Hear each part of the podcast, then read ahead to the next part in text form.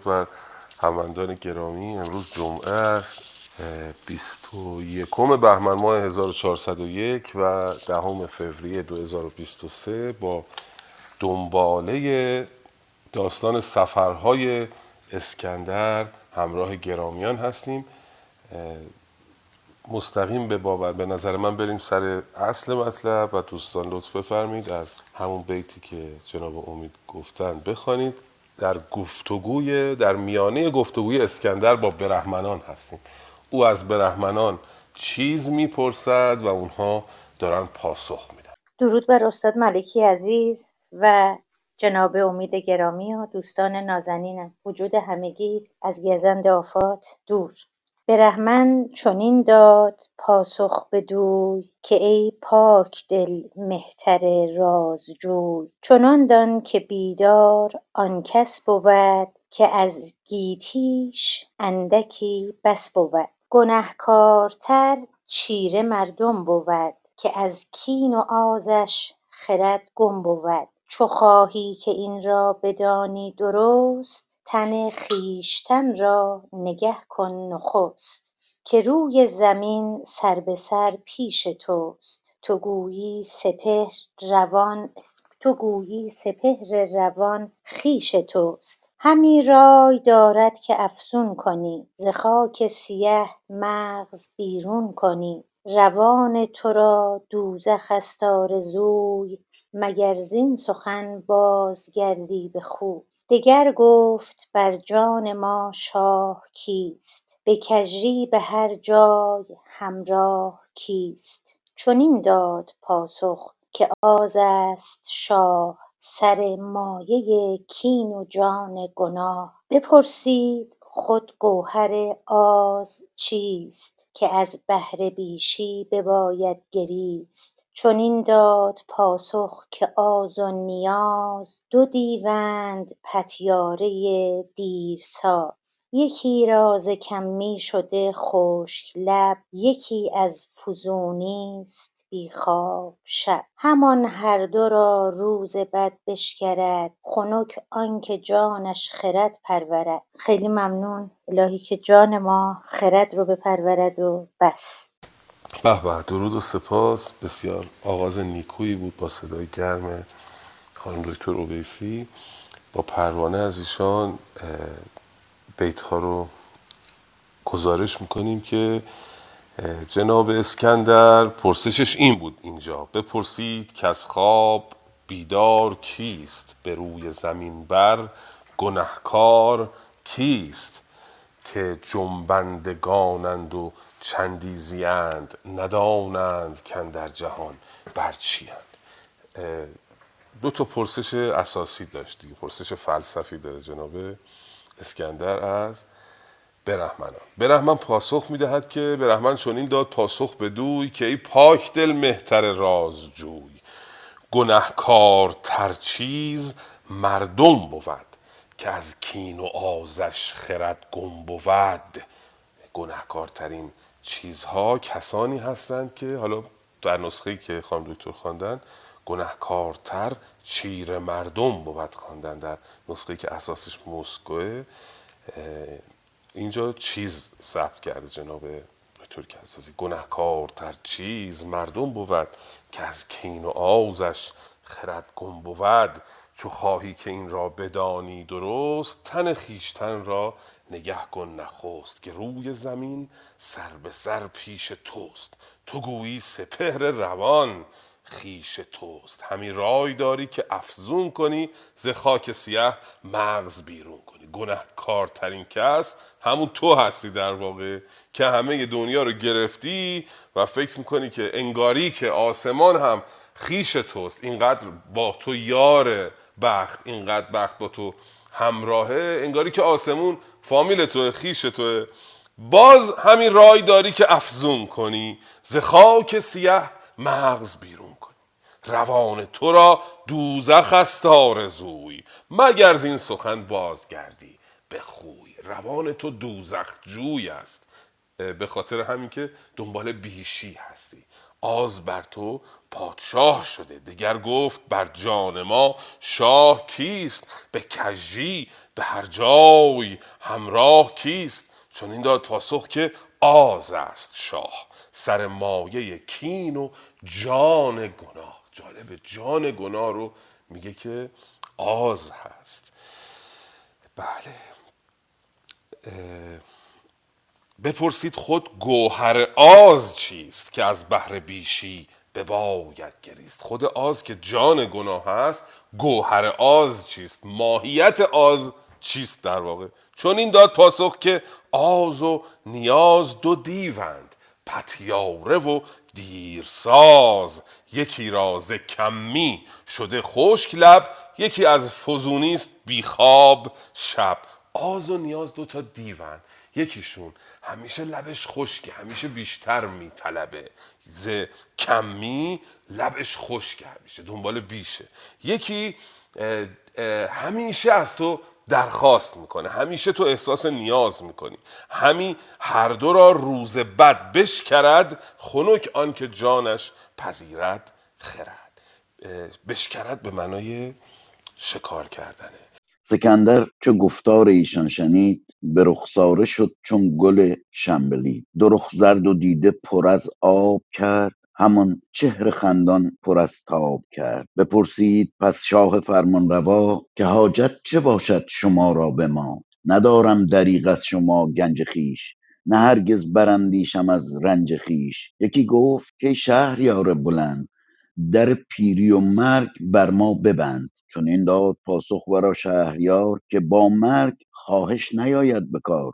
چه پرهیزی از تیز چنگ اژدها. که گر ز آهنی زو نیابی رها. جوانی که ایدر بماند دراز هم از روز پیری نیابد جواز. برهمن بدو گفت کای پادشاه جهاندار و دانا و فرمانروا چه دانی که از مرگ خود چاره نیست ز پیری بتر نیز پتیاره نیست. جهان را به کوشش چه جویی همی؟ گل زهر خیره چه بویی همی؟ ز تو باز ماند همین رنج تو به دشمن رسد کوشش و گنج تو. ز بهر کسان رنج بر تن نهی ز کم دانشی باشد و ابلهی.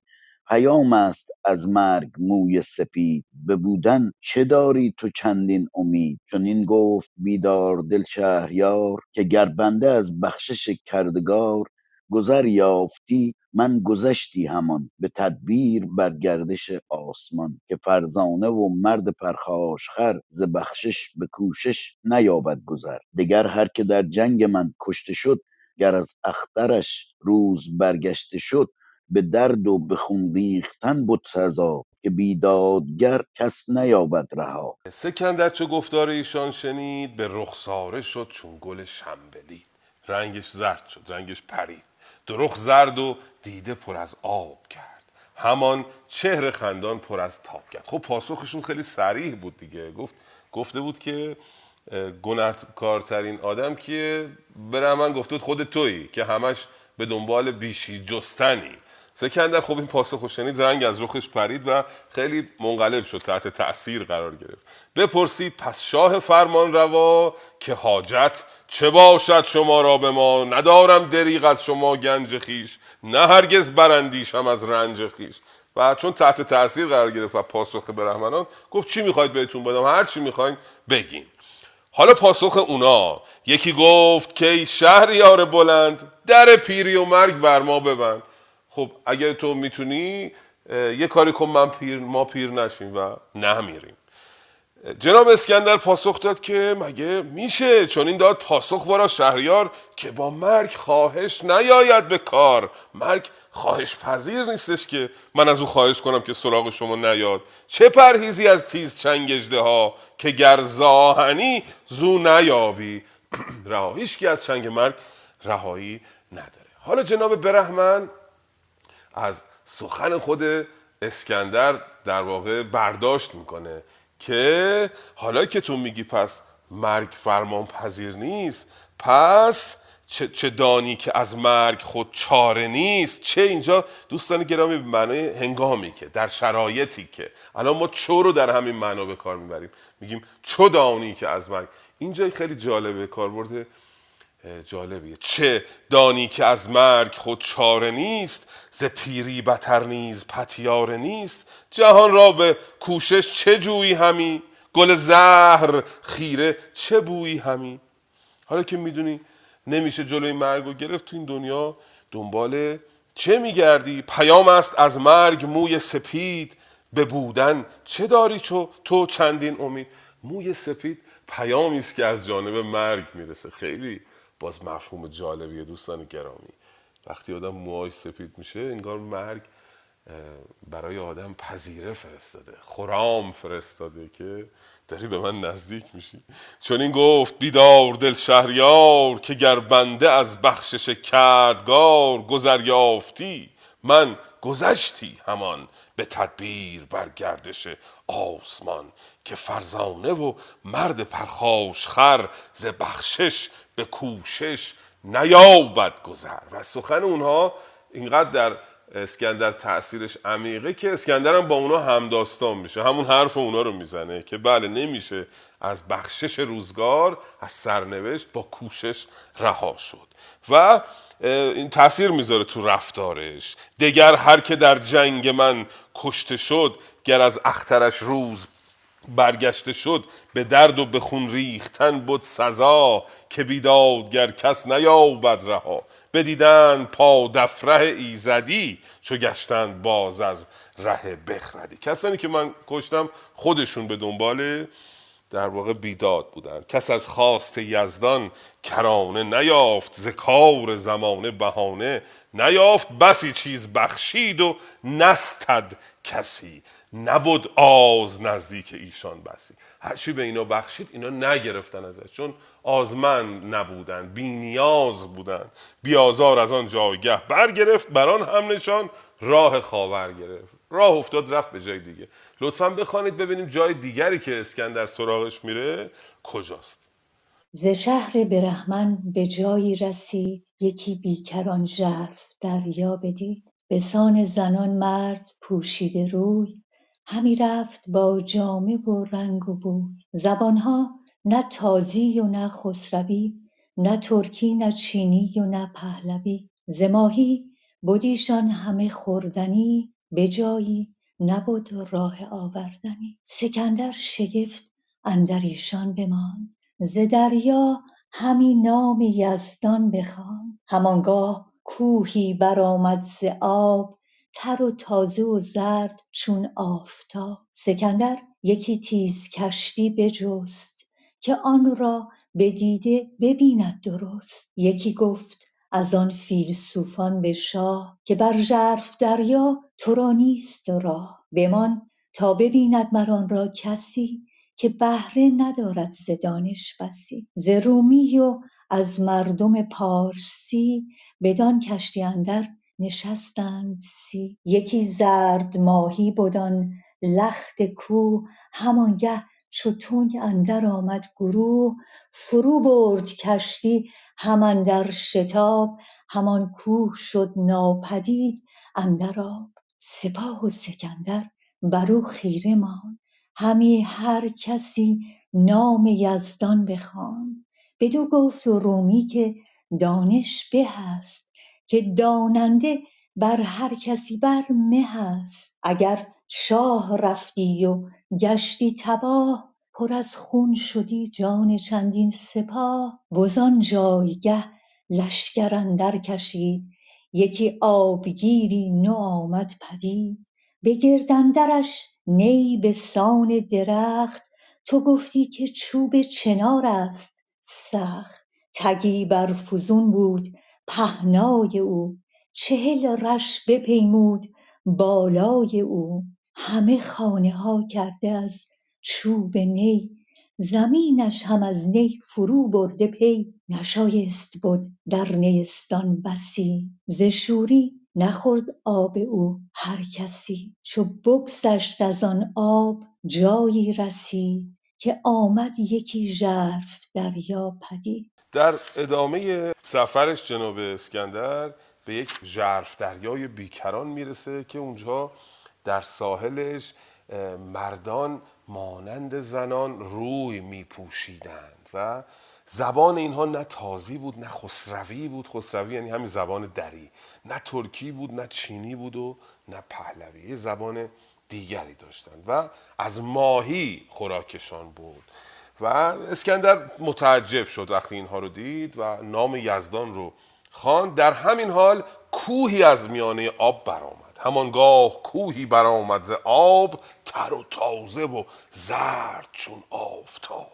سکندر یکی تیز کشتی بجست که آن را به دیده ببیند درست. این جناب اسکندر ببخشید خیلی فضولم هست دیگه. حتما باید بره از جلو این رو ببینه. دنبال یه کشتی گشت که بره ببینین کوهی که از میانه دریا برآمده این چیست. یکی از همراهان به او می‌گوید که تو نرو تو دریغ است که اتفاقی برای تو بیفتد. یه کسی که کم دانش تر هست و کم ارز تر هست بگذار بره. بمان تا ببیند مران را کسی که بهره ندارد ز دانش بسی. و سی نفر خلاصه در یک کشتی می نشینن به نزدیک اون کشتی میرن. تا به نزدیک کشتی می‌رسه به نزدیک اون کوه زرد می‌رسه کشتی فرو برد کشتی همان در شتاب. همان کوه شد ناپدید اندراب این لخت کوه یک ماهی زرد بوده که به شکل کوه بوده در واقع. یکی زرد ماهی بودن لخت کوه. همان گه چو در آمد گروه فرو برد کشتی همان در شتاب همان کوه شد ناپدید در آب. و سکندر خدا رو شکر می‌کنه که خودش توی کشتی نبوده. اگر شاه رفتی و گشتی تباه پر از خون شدی. جان چندین سپاه. رفتی اینجا مازی استمراریه دیگه. اگه شاه می‌رفت یا مازی بعید هم می‌تونه باشه. اگر شاه رفته بود و از, دست می‌رفت جان سپاه پرخون می‌شد. از اونجا خلاصه راه میفتن ببینید داستان ها خیلی کوتاه کوتاهه و هر کدوم که میگذره از هر کدوم که میگذره دیگه میذارش کنار. یعنی اپیزودی که و خیلی کوتاه داستان ها و هر کدومش هم می‌تونه یک پیامی داشته باشه. و دنباله دیگه نداره. همینجا تمامش می‌کنه جناب فردوسی. اوزان جایگه لشکر اندر کشید یکی آبگیری نو آمد پدید. رسید به یه جای دیگه یک محوطه ای که دورش با نی پوشیده شده کفش هم با نی پوشیده شده. به گردندرش نی به سان درخت تو گفتی که چوب چنار است. سخت. اینقدر محکم بودن این نیها. که انگار از چوب چنار هستند. تگی بر فزون بود پهنای او. تگ به تگ اسب میگن. یعنی از نقطه‌ای که شروع می‌کنه تا به شتابش برسه میگن تگ اسب. به انداز حالا شتاب اسب ها متفاوته ولی چون زیاد این اهمیت نداره این طولش می‌خواد حدودی بگه میگه به اندازه یه تگ اسب درازای او بود و چهل رش به پیمود بالای او. چهل رش به آرنج تا نوک انگشت میگن. تقریبا دست من که چهل سانته حالا مال بقیه رو نمی‌دونم چقدر. زراع بهش میگن یا. عرض شود که رش. چهل چهل تا چهل سان در واقع ارزش بوده. به گردندرش همه خانه ها کرده از چوب نی زمینش هم از نی فرو برده پی. نشایست بود در نیستان بدی. بسی ز شوری نخورد آب او هر کسی. اونجا آب شور بود و زیاد اونجا نموندن. از اینجا گذشتن. میرن به یک جای دیگه. به یه جایی می‌رسن که آب بهتری داره. جهان خرم و آب چون انگبین. همین مشک بویید روی زمین. بخوردند و کردند آهنگ خواب. بسی مار پیچان برآمد ز آب. رفتن یه جایی بهتری که هواش بهتر بوده آبش بهتر بوده. اونجا استراحت بکنن. ناگهان از آب مارها برآمدن لطفا بخوانید ببینیم این مارها چه خواهند کرد با سپاه اسکندر. و از اون پس بیشه کژدم چو آتش به رنگ جهان شد بر آن خفتگان تار و تنگ. به هر گوشه در آوان بمرد بزرگان دانا و مردان گرد. ز یک سو فراوان بیامد گراز چون الماس دندانهای دراز. ز دست دگر شیر مهتر ز گاو. که با جنگ ایشان نبد توش و تاو سپاهش ز دریا به یک سو شدند. بدان نیستان آتش اندر زدند. بکشتند چندان خر که راه به یکبارگی تنگ شد بر سپاه. گفتار اندر رزم اسکندر با حبش. و از آن جایگه شاه خورشید فش بیامد دمان تا زمین حبش. ز مردم زمین دید چون پر زاغ سیه دیسه و چشمها چون چراغ. تناور یکی لشکری زورمند برهنه تن و گست و بالا بلند, بالا بلند. چون از دور دیدند گرد سپاه خروشی برآمد بر ابر سیاه. سپاه انجمن شد هزاران هزار وزان تیره شد دیده شهریار. به سوی سکندر نهادند روی بکشتند بسیار پرخاشجوی به جای سنان استخوان داشتند همی بر تن مرد بگذاشتند به لشکر بفرمود پس شهریار که برداشتند آلت کارزار. برهنه به جنگ اندر آمد هبش غمی گشت از آن لشکر شیرفش. بکشتند از ایشان فزون از شمار بپیچید دیگر سر از کارزار. ز خون ریختن گشت روی زمین سراسر به کردار دریای چین. چون از خون در و دشت آلوده شد سراسر به کردار دریای سراسر به کردار دریای چین. چون از خون در و دشت آلوده شد ز کشته به هر جای بر توده شد. بر آن توده خاشاک ها برزدند بفرمود تا آتش اندر زدند. چو شب تیره شد آمد آواز کرگ. سکندر بپوشید خفتان و ترگ. یکی پیشرو بود مهتر ز پیل. به سر بر سرو داشت همرنگ نیل. از آن نامداران فراوان بکشت. بسی حمله بردند و ننمود پشت. بکشتند فرجام کارش به تیر یکی آهنین کوه بد پیلگیر. پس جایی که دیدیم اسکندر در اون جایی که با نی محصور شده بود نخوابید راه افتاد و رفت به یک جای دیگر که اونجا در واقع استراحت بکنند. به ناگاه مارها برآمدند بخوردند و کردند آهنگ خواب. بسی مار پیچان برآمد ز آب اوزان بیشه کژدم. چو آتش به رنگ جهان شد بر آن خفتگان تار و تنگ. از یه طرف مارها از یه طرف کژدم ها به هر گوشه ای بر فراوان بمرد بزرگان دانا و مردان گرد. ز یک سو فراوان بیامد گراز. چو الماس دندانهای دراز. دوستان گرامی برای اینکه وزن درست در بیاد چو الماس دندانهای دراز. باید این رو کشیده بخوانیم.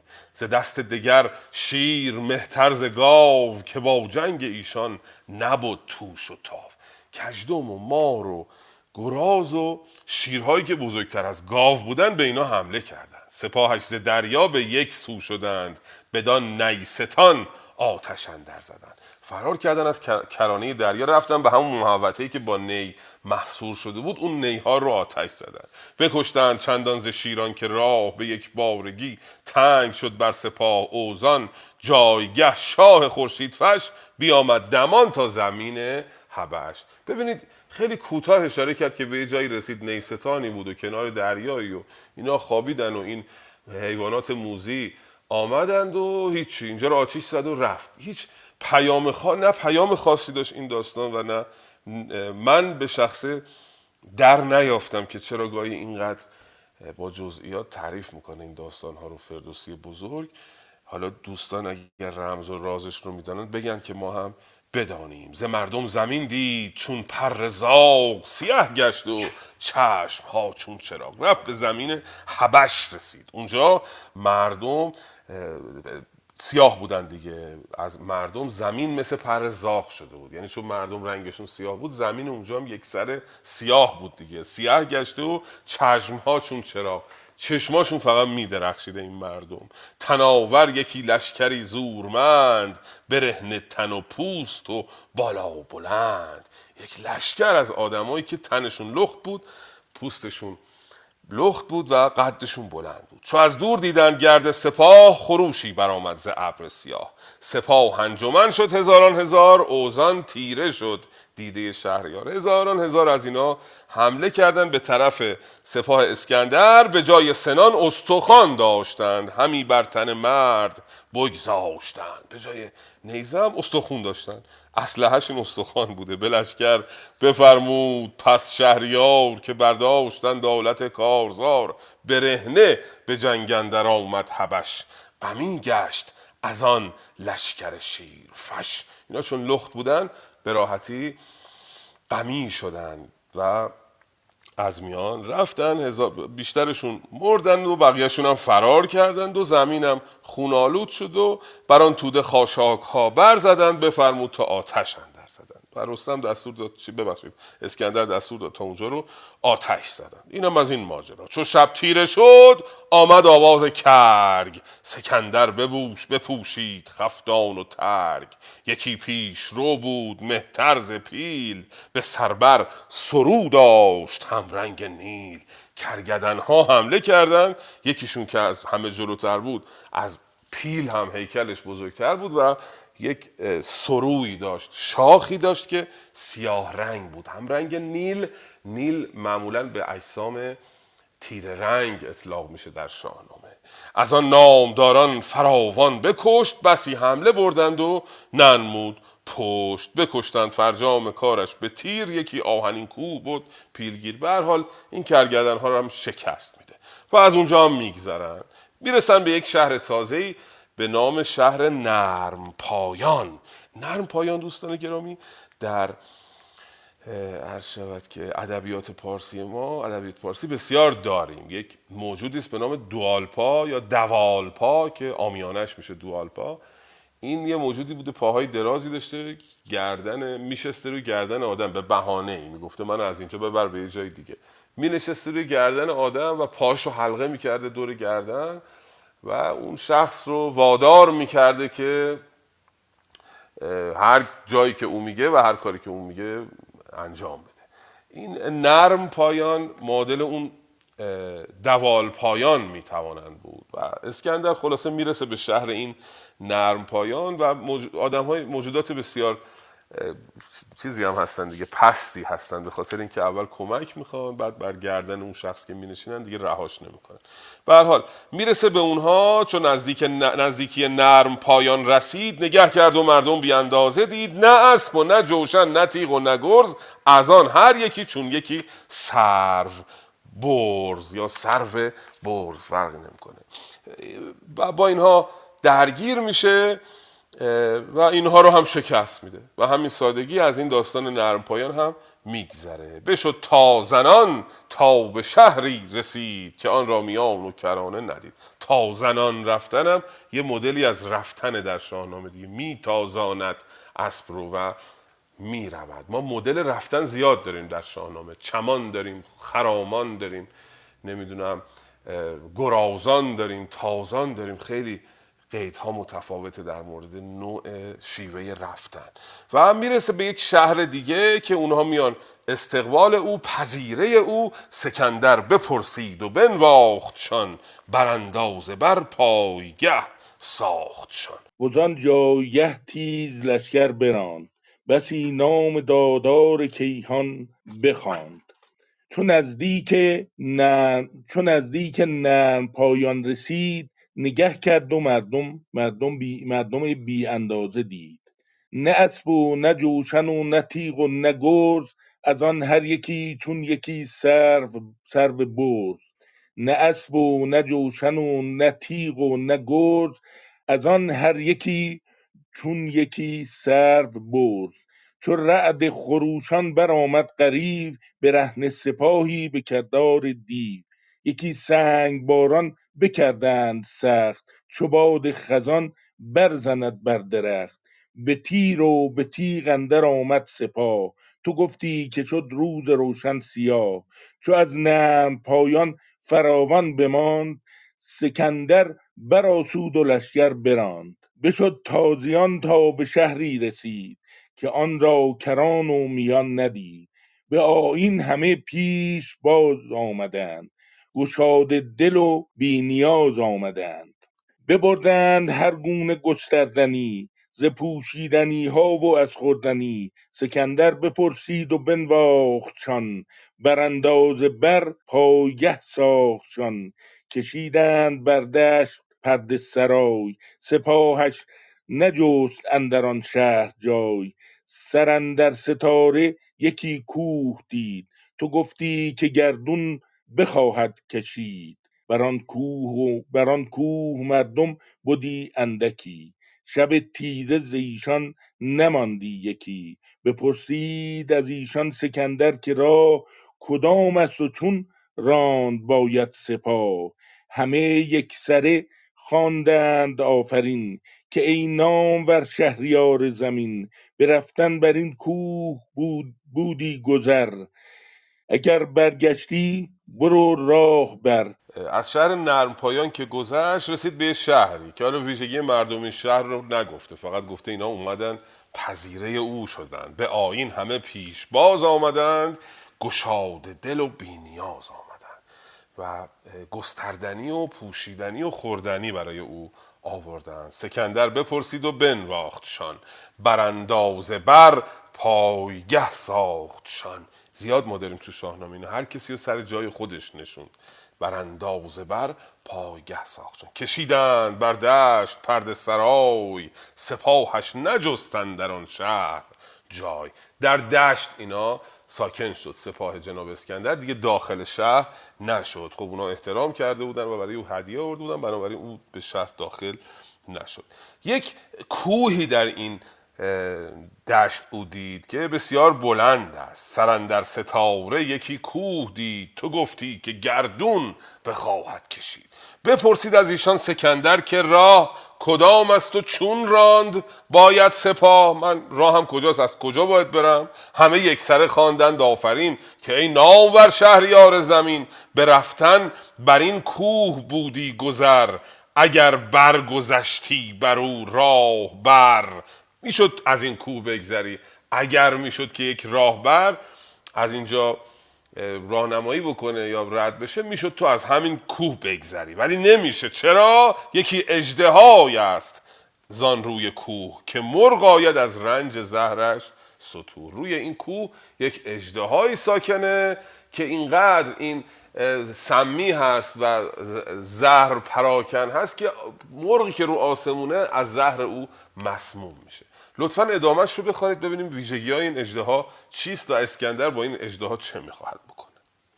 یکی اجدها ایست زان روی کوه که مرغ آید از رنج زهرش ستو نیارد گذشتن بر او بر سپاه همی دود زهرش برآید به ما همی آتش افروزد از کام اوی دو گیسو بود پیل را دام اوی.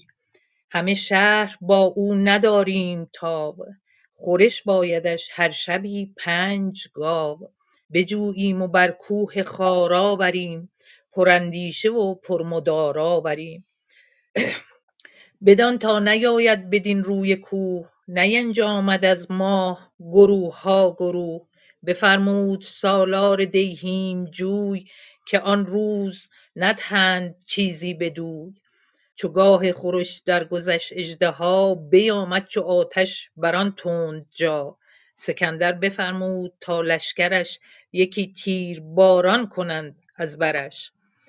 بزد یک دم آن اژدهای پلید تنی چند از ایشان به دم درکشید. بفرمود اسکندر فیلقوس تبیره به زخم آورید و آوریدند و کوس. همان بیکران آتش افروختن به هر جای مشعل همی سوختن. چو کوه از تبیره پرآواز گشت بترسید از آن اژدهاها اژدهاها بازگشت. چو خورشید برزد سر از برج گاو ز گلزار برخاست بانگ چکاو. چو آن اژدها را خورش بود گاه ز مردان لشکر گزین کرد شاه.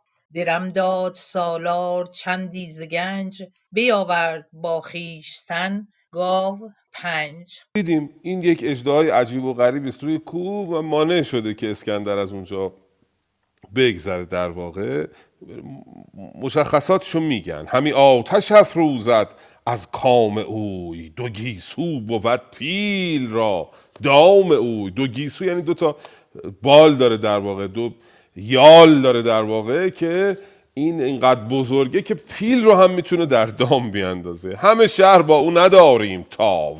خورش بایدش هر شبی پنج گاو. شبی پنج تا گاو باید بدیم. این جناب اجده میل کنه. بخریم و بر کوه خارا بریم بر اندیشه و بر مدارا بریم. مجبوریم پنج تا گاو بخریم ببریم بدیم به این با با بر اندیشه و با مدارا. یعنی با اینکه دلمون نمی‌خواد پر اندیشه این داریم می‌بریم دلمون راضی نیست ولی مجبوریم با اون مدارا کنیم دیگه ببریم به او بدیم. بدان تا نیاید بدین روی کوه نینجامد از ما. گروه ها گروه. نیاد این طرف و انجامیدن به معنی اینکه تمام بکنه. نیاد اینور کار همه ما رو تمام بکنه. نینجامد از ما گروه ها گروه. چون اجده را خورش بودگاه ز مردان لشکر گزین کرد شاه. وقتی که موقع خورش خورش غذای اجده رسید اسکندر یه جماعتی رو از لشکر گزین کرد درم داد سالار جنگی ز گنج بیاورد با خیشتن گاو پنج. جنگ و گنج بهش میگن در واقع جناس مغلوب اگر اشتباه نکنم دقیقا برعکس همن و گنج با پنج دوباره جناس یک سویه در آغاز داره مهربان تأمینه. گنج پنج. بکشت و ز سرشان براهخت پوست. بدان جادویی داده دل مرد دوست. چرا به اسکندر گفته مرد دوست؟ اینجا دیگه دوستیش گل کرده دیگه می‌خواد به این شهر کمک بکنه. البته خودش هم می‌خواد از اون کوه بگذره و کمک هم می‌خواد به اینا بکنه. این گاوها رو می‌گیره پوستشون رو از سرشون می‌کشه بیرون به دم پوست ها را پر از باد کرد. ز دادار نیکی دهش یاد کرد. پوست این گاوها رو با دمیدن حالا یه ابزار دارن آهنگرا که مثل آکاردئونه فشار میدن و توی سریال ها فیلم ها شاید دوستان دیده باشن فشار میدن و از اون برش میدمد با اون ابزار مثل تلمبه که الان باد می‌کنن با اون ابزار این رو باد می‌کردن. بفرمود تا پوست برداشتند همی دست بر دست بگذاشتند.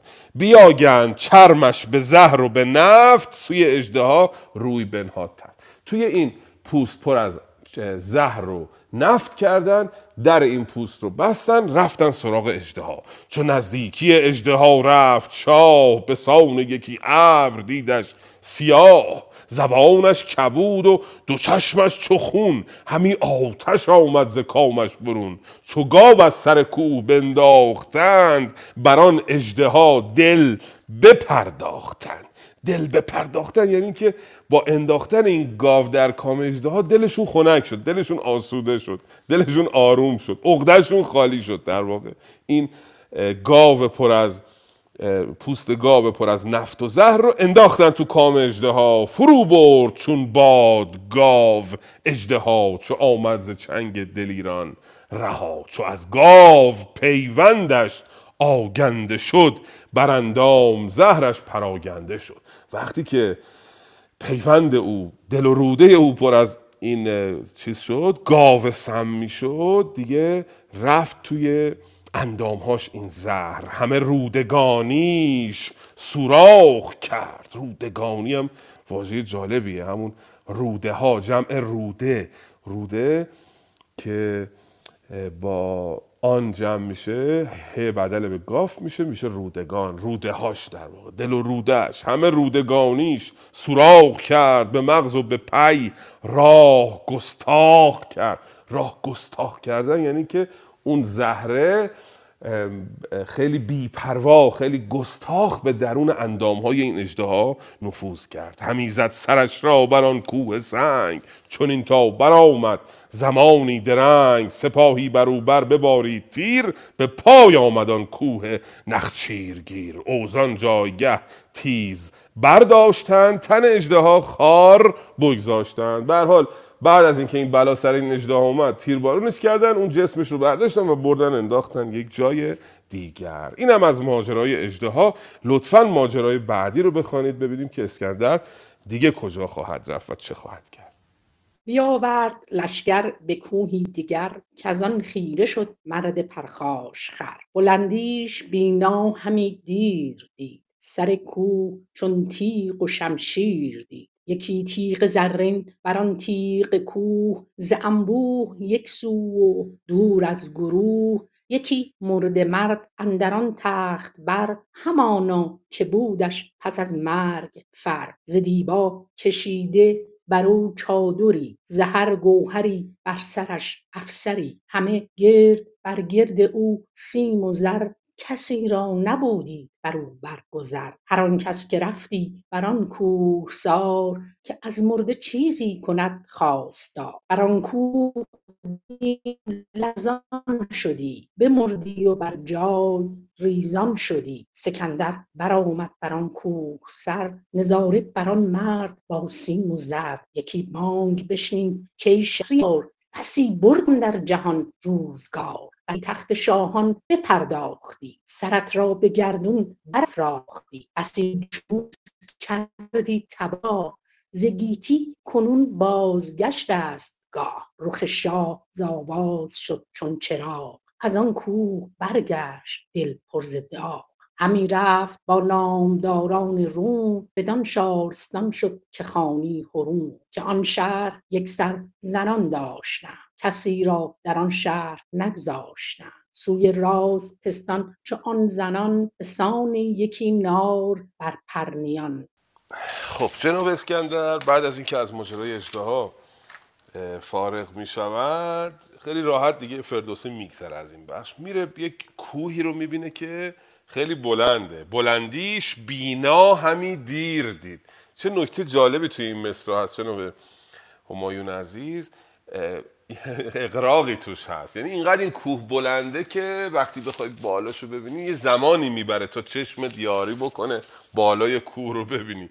بلندیش بینا همی دیر دید. یه وقت می‌بینی با چهار تا واژه ساده فردوسی یه چیز شگفت رو میاره جلوی چشم ما که در نگاه اول از چشممون ممکنه پنهان باشه ولی خیلی جالبه این اقراق. خب سرعت رسیدن نور به چشم خیلی زیاده. ولی شما نگاه می‌کنی بالا خیلی ساده می‌تونی ببینی.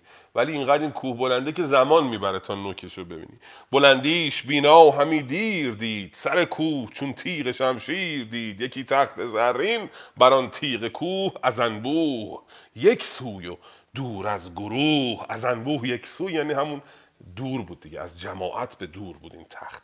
یکی پیر مرده بر آن تخت بر همانا که بودش پس از مرگ. فر. این جنازه بعد از مرگ هم اون فر خودش رو داشت. ز دیبا کشیده بر او چادری ز هر گوهری بر سرش افسری. همه گرد بر گرد او سیم و زر. کسی را نبودی بر او برگذر. هر آن کس که رفتی بر آن کوهسار کز آن مرده چیزی کند خواستار. بر آن کوه بی بیم لرزان شدی.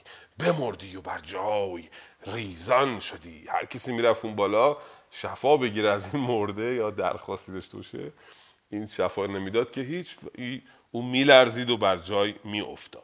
سکندر که باز میگم خیلی فضول هست باید از همه چی سر در بیاره دیگه. سکندر برا اومد بران کوه سر نظاره بران مرده و سیم و زر. یکی بانگ بشنید که شهریار. ببین همین داستانا رو گفت فقط برای این پیام ها. هیچ اتفاقی هم نمیفته این پیامی که اسکندر بالای این کوه میشنوه خیلی پیام مهمیه. این داستان رو اصلا برای این نقل کرده. یکی بانگ بشنید که شهریار بسی بردی در جهان روزگار بسی تخت شاهان بپرداختی سرت را به گردون برافراختی بسی دشمن و دوست کردی تباه زگیتی کنون بازگشت است. دیگه موقع برگشتنه دیگه خیلی اومدی. رخ شاه از آواز شد چون چراغ. اینقدر زرد شد رنگ اسکندر مثل چراغ شد. از آن کوه برگشت دل پرز داغ. از این کوه اومد پایین. پس این داستان فقط همین یه پیام رو برای اسکندر داشت که دیگه تو همه جا رو دیدی همه کاری کردی. حالا باید کم کم به فکر برگشتن باشی. حالا اسکندر می‌خواد بره به شهری به نام شهر حروم. لطفا بخوانید ببینیم ویژگی های این شهر حروم چیست.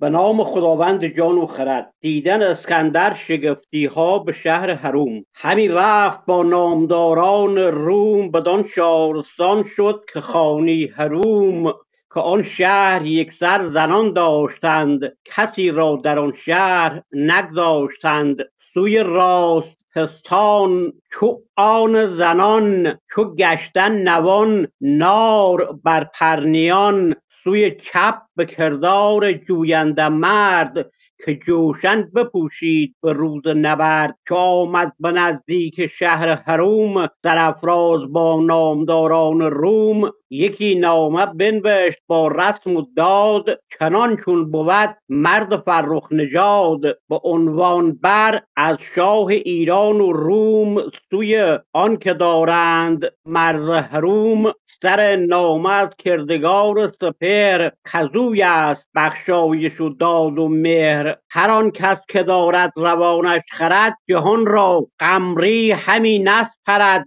شنید آن که ما در زمین کرده ایم سر مهتری تا کجا برده ایم کسی کوز فرمان ما سر بتاف نهالی جز از خاک تیره نیافت. نخواهم که جایی بود در جهان که دیدار آن باشد از من نهان. گرایم مرا با شما نیست رزم. به دل آشتی دارم و رای بزم. اگر هیچ دارید داننده ای خردمند و بیدار خواننده ای چو برخواند این نامه پندمند هر آن کس که هست از شما ارجمند. ببندید پیش آمدن را میان کزین آمدن کس ندارد زیان. بفرمود تا فیلسوفی ز روم برد نامه نزدیک شهر حروم بسی نیز شیرین سخنها بگفت. فرستاده خود با خرد بود. جفت چو دانا به نزدیک ایشان رسید همه شهر زن دید و مردی ندید. همه لشکر از شهر بیرون شدند به دیدار رومی به هامون شدند. بر آن نامه بر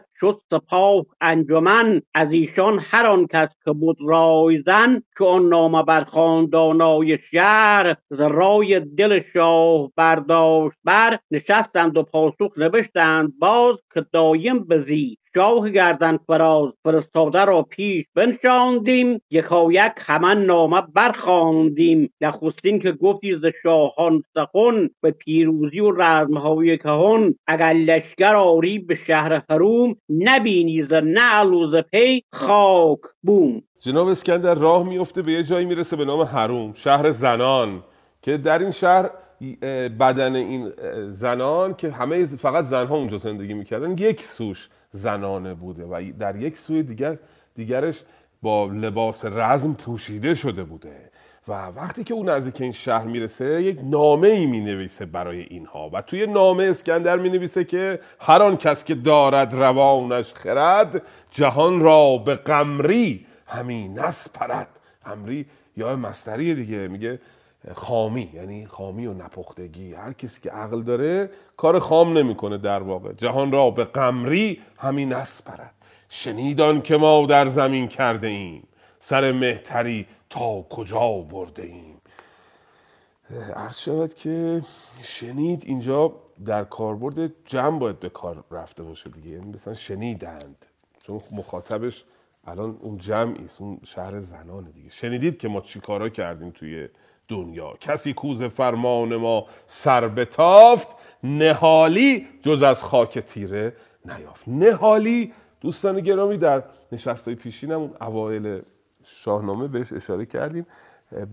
تو شکچه پشتی بستر اینا رو میگن نهالی. یه بیتی هم بهش اشاره کردیم که عوام غلط میخوننش. میگن که هر بیشه گمان مبر که خالی است. شاید که پلنگ خفته باشد.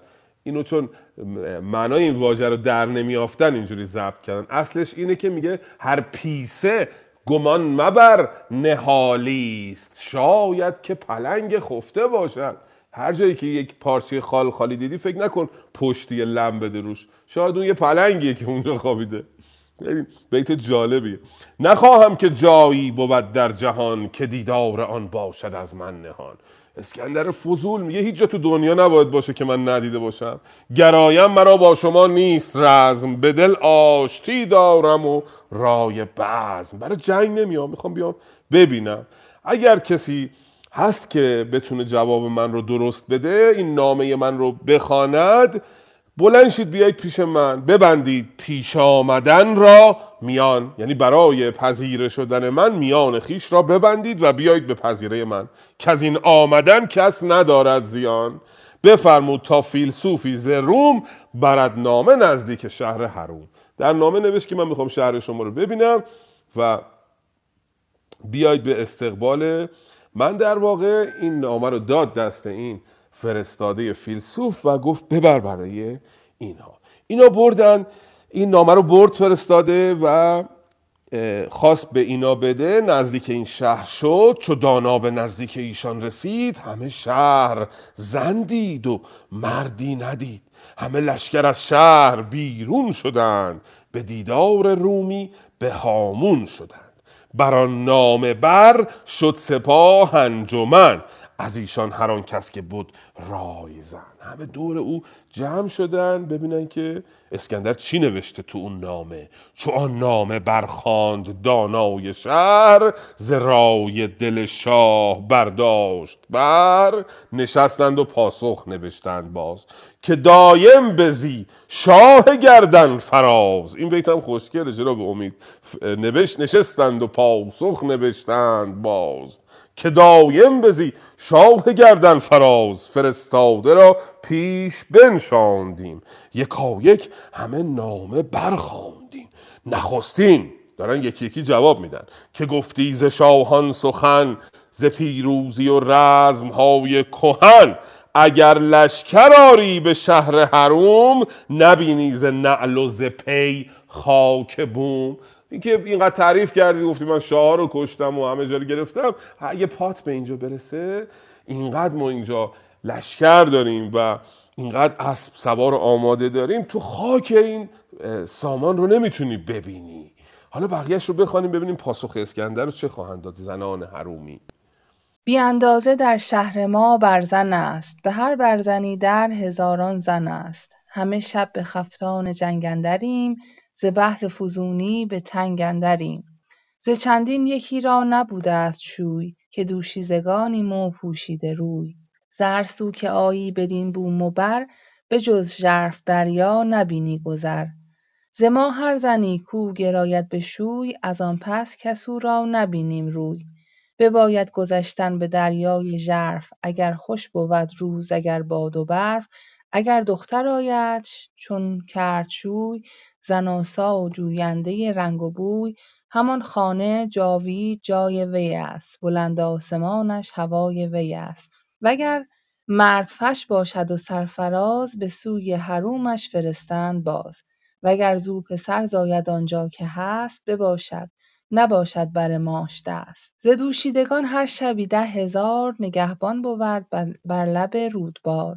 ز ما هر که او روزگار نبرد از اسب اندر آرد یکی شیرمرد یکی تاج زرینش بر سر نهیم. همان تخت او بر دو پیکر نهیم. همانا ز ما زن بود سی هزار که با تاج زرند و با گوشوار. که مردی ز گردنکشان روز جنگ به چنگال او خاک. که مردی که مردی ز گردنکشان روز جنگ به چنگال او خاک شد بیدرنگ. تو مردی بزرگی و نامی بلند در نام بر خویشتن بر مبند که گویند با زن برآویختی وز آویختن نیز بگریختی. یکی ننگ باشد تو را زین سخن که تا هست گیتی نگردد کهن چو خواهی که با نامداران روم بیایی بگردی به مرز حروم چو با راستی باشی و مردمی نبینی جز از خوبی و خرمی. به پیش تو آریم چندان سپاه که تیره شود روی خورشید و ماه پس پاسخ زنان حروم رو داریم به اسکندر می‌خوانیم. میگه که اگه تو بیا اینجا ما هممون جنگاوریم و شهر ما کوی و برزن زیاد داره. بیاندازه در شهر ما برزن است. به هر برزنی در هزاران زن است. چقدر تکرار نون و زه داره این بیت. بیاندازه در شهر ما برزن است. به هر برزنی در هزاران زن است. خیلی خوش آهنگه به خاطر این تکرار باج ها همه شب به خفتان جنگندریم. ز بهر فزونی به تنگندریم. برای اینکه فزونی اینجا به معنی به نظر من به معنی عزت عزت خودمون رو می‌خوایم حفظ بکنیم همیشه آماده ایم. آقای دکتر کعزازی در نام باستان اشاره کردن به, به فزونی به زیاد شدن نسل در واقع که اگه بخوایم نسلمون رو زیاد بکنیم باید یه دردسرایی بکشیم که حالا بعدش خواهیم دید. ولی اینجا من گمان می‌کنم فهوای کلام اینه که اینا دارن میگن ما همیشه آماده ایم. به خاطر اینکه عزت خودمون رو حفظ بکنیم همیشه آماده ایم. ز بهر فزونی به تنگندریم ز چندین یکی را نبوده است شوی که دوشیزگانیم و پوشیده روی. هممون دوشیزه ایم و هیچ کدام ازدواج نکردیم. ز هر سو که آیی بدین بوم و بر به جز جرف دریا نبینی گذر. از هر طرف هم بخوای به ما نزدیک بشی از دریا باید بیای. ز ما هر زنی کو گراید به شوی از آن پس کسو را نبینیم روی. بباید گذشتن به دریای ژرف. اگر خوش بود روز اگر باد و برف. اگر یه کدوم از ما هم حوض کنه که به اصطلاح به شوهر برود او رو از این شهر بیرون می‌کنیم. دیگه فرقی نمی‌کنه. در برف باشه زمستون باشه یا تابستون باید جمع کنه بساتش رو از این شهر بره. بعد از اینکه رفت و ازدواج کرد اگر دختر آید چون کرد شوی زناسا و جوینده رنگ و بوی. اگر ازدواج کرد دختردار شد. اون دختر جوینده رنگ و بوی بود. مثل دختر بچه ها دیدین بیشتر دوست دارن مثلا خودشون رو خوشگل بکنن و بیشتر اون حالات دخترانگی رو دارن. اگه اونجوری بود همان خانه جاوید جای وی است. بلند آسمانش هوای وی است. وگر مرد فش باشد و سرفراز به سوی حرومش فرستند باز. یعنی اون خانم رفت ازدواج کرد. اگه دخترش حالات دخترانگی داشت همونجا نگهش دارن. دیگه راهش نمیدیم تو این شهر. ولی اگر دیدیم که نه مرد فش بود یعنی دلاور بود حماسی بود. اون وقت می‌تونه بیاد توی این شهر. او گرزو پسر زاید آنجا که هست بباشد.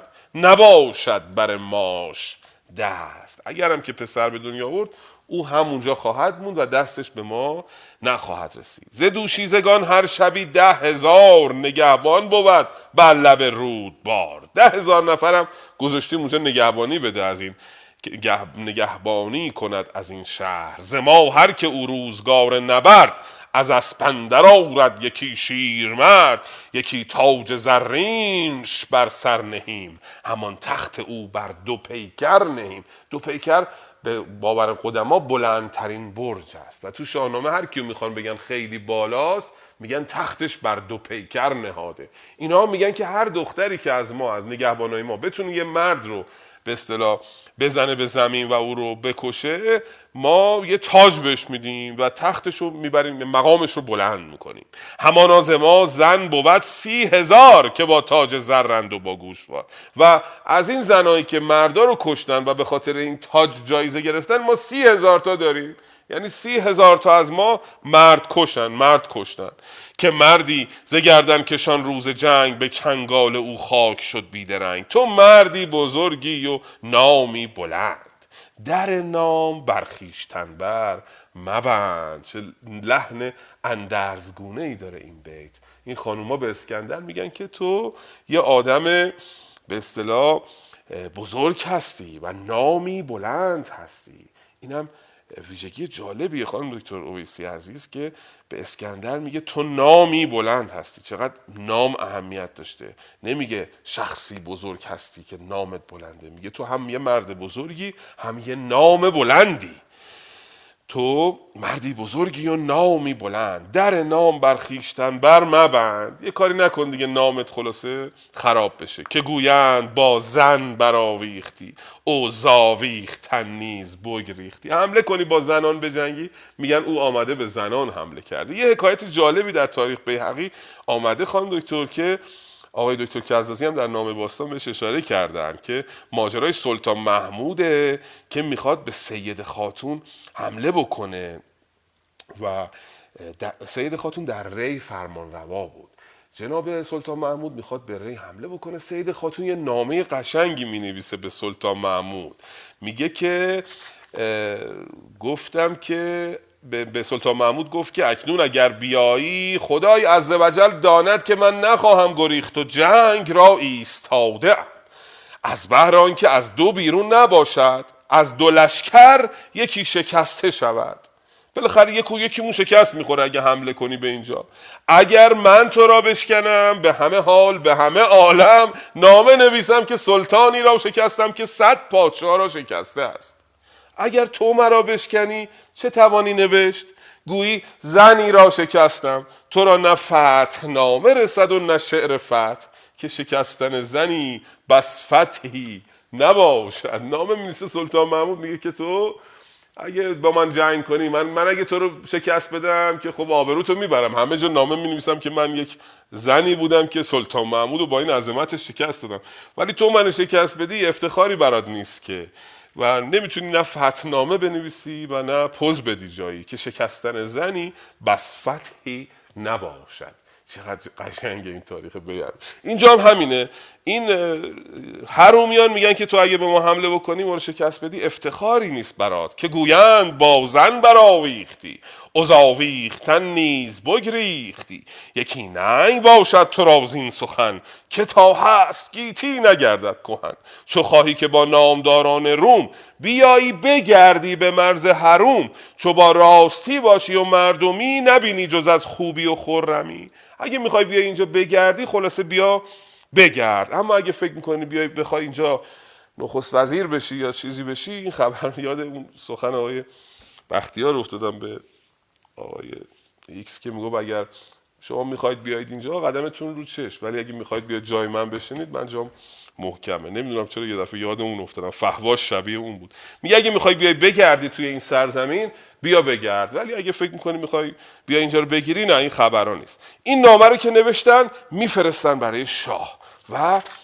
شاه اسکندر نامه رو می‌بینه. حالا پاسخ شاه اسکندر ببینیم چیه دوستان گرامی. چون پاسخ نامه شد اسپری زنی بود گویا به پیغمبری. ایا تاج و با جامه شاهوار همی رفت با خوب رخ ده سوار. چو آمد خرامان به نزدیک شاه پذیره فرستاد چندی به راه زن نامبردار نامه بداد. پیام دلیران همه کرد یاد. سکندر چو آن پاسخ نامه دید خردمند و بینادلی برگزید. بدیشان پیامی فرستاد و گفت که با مغز مردم خرد باد جفت. به گرد جهان شهریاری نماند همان بر زمین نامداری نماند. که نه سر به سر پیش من کهترند وگرچه بلندند و نیک اخترند. مرا گرد کافور و خاک سیاه همان است و هم بزم و هم رزمگاه.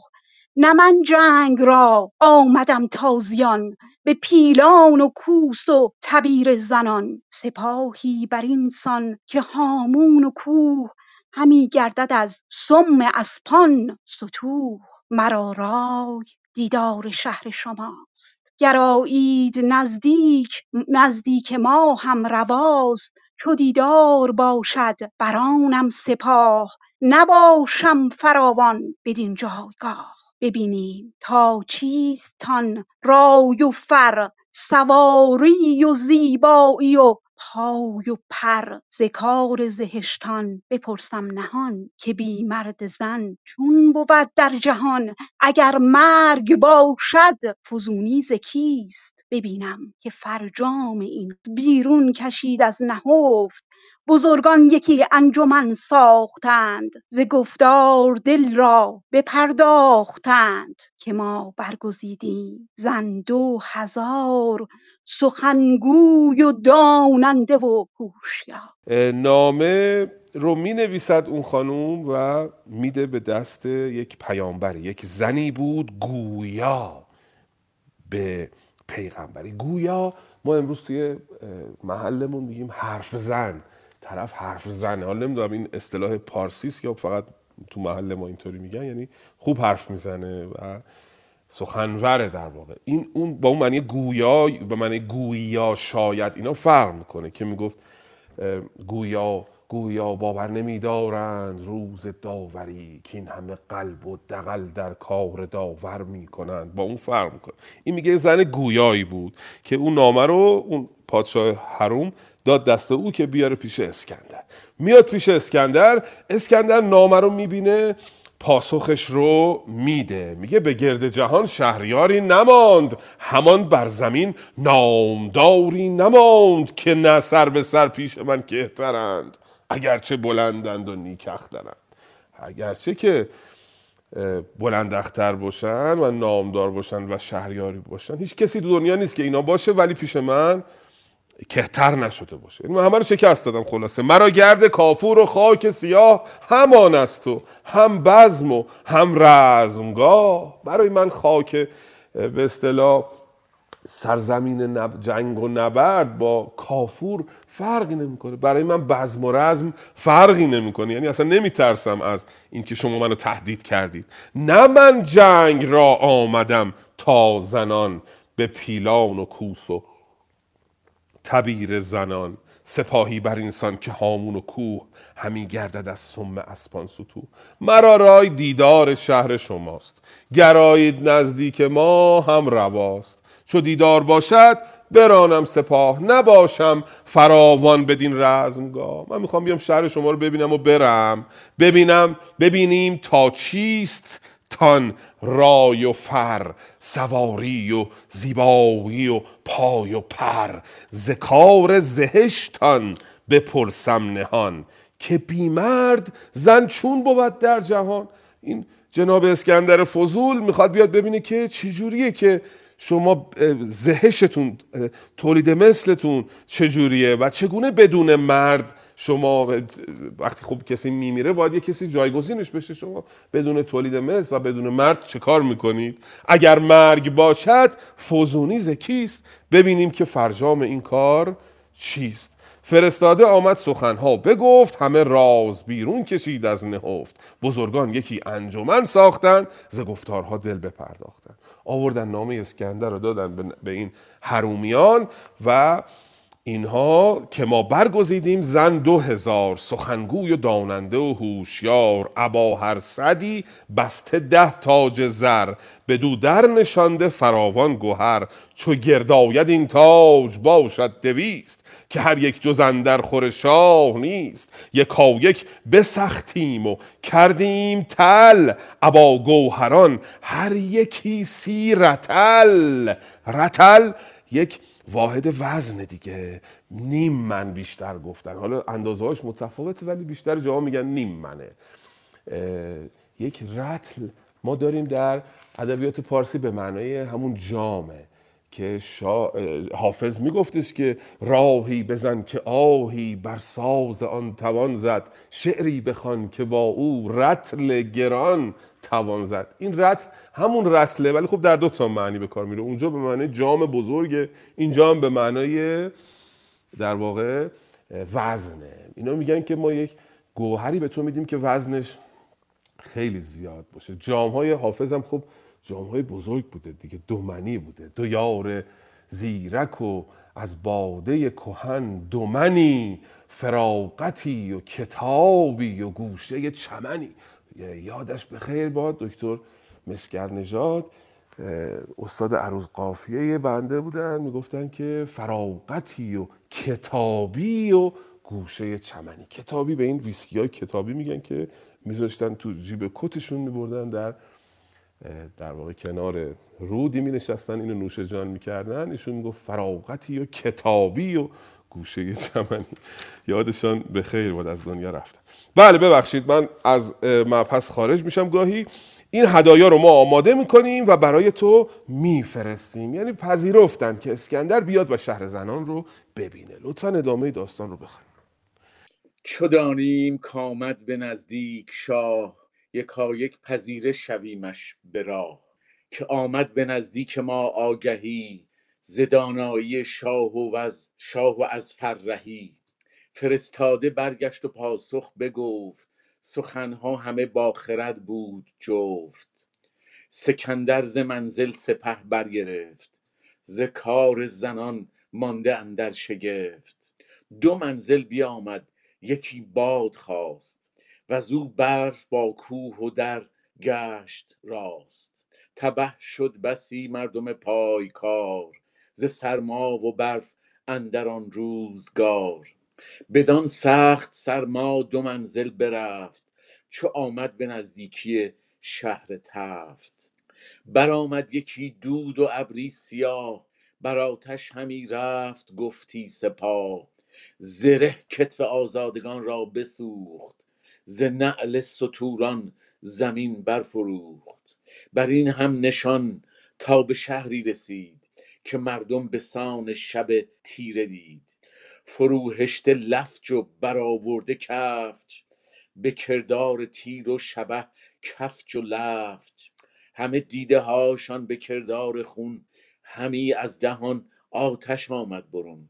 بسی پیل بردند پیشش به راه همان هدیه ها مردمان سیاه بگفتند کین برف و باد دمان ز ما بود کآمد شما را زیان که هرگز بدین راه نگذشت کس بر اسپان سپاه تو دیدیم و بس ببود اندر آن شهر یک ماه شاه چو آسوده گشتند شاه و سپاه از آنجا بیامد دمان و دنان دل آراسته سوی شهر زنان.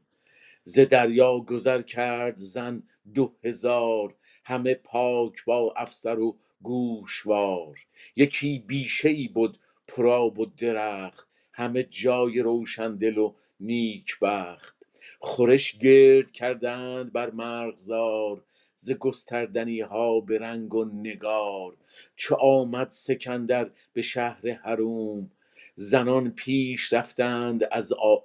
پیش رفتند از آبا از آباد بوم. ببردند پس تاجها پیش اوی همان جامه و گوهر و رنگ و بوی. سکندر بپذرفت سکندر بپذرفت و بنواختشان بر آن خرمی جایگه ساختشان چو شب روز شد اندر آمد به شهر. به دیدار برداشت از آن شهر. بحر کم و بیش ایشان همه باز جست همی بود تا رازها شد درست. درود بر شما. سپاسگزارم و من میرم پایین گوش می‌کنم جناب استاد ملکی ارجمند. به به بسیار سپاسگزارم جناب آریان گرامی. بله این اسکندر پس تصمیم می‌گیره که بره به طرف شهر هروم اتفاقاتی توی راه براش میفته دو منزل بیامد یکی باد خواست. اوزو برف با کوه و در گشت راست. گرفتار برف شد و خیلی از این اه، همراهانش اینها از بین رفتن. تبه شد بسی مردم پایکار. پایکار یعنی خدمتگزار پیشکار اینا. خیلی هاشون توی این برف و سرما مردن. بعد که از این گذشت بدان سخت سرما دو منزل برفت چو آمد به نزدیکی شهر تفت.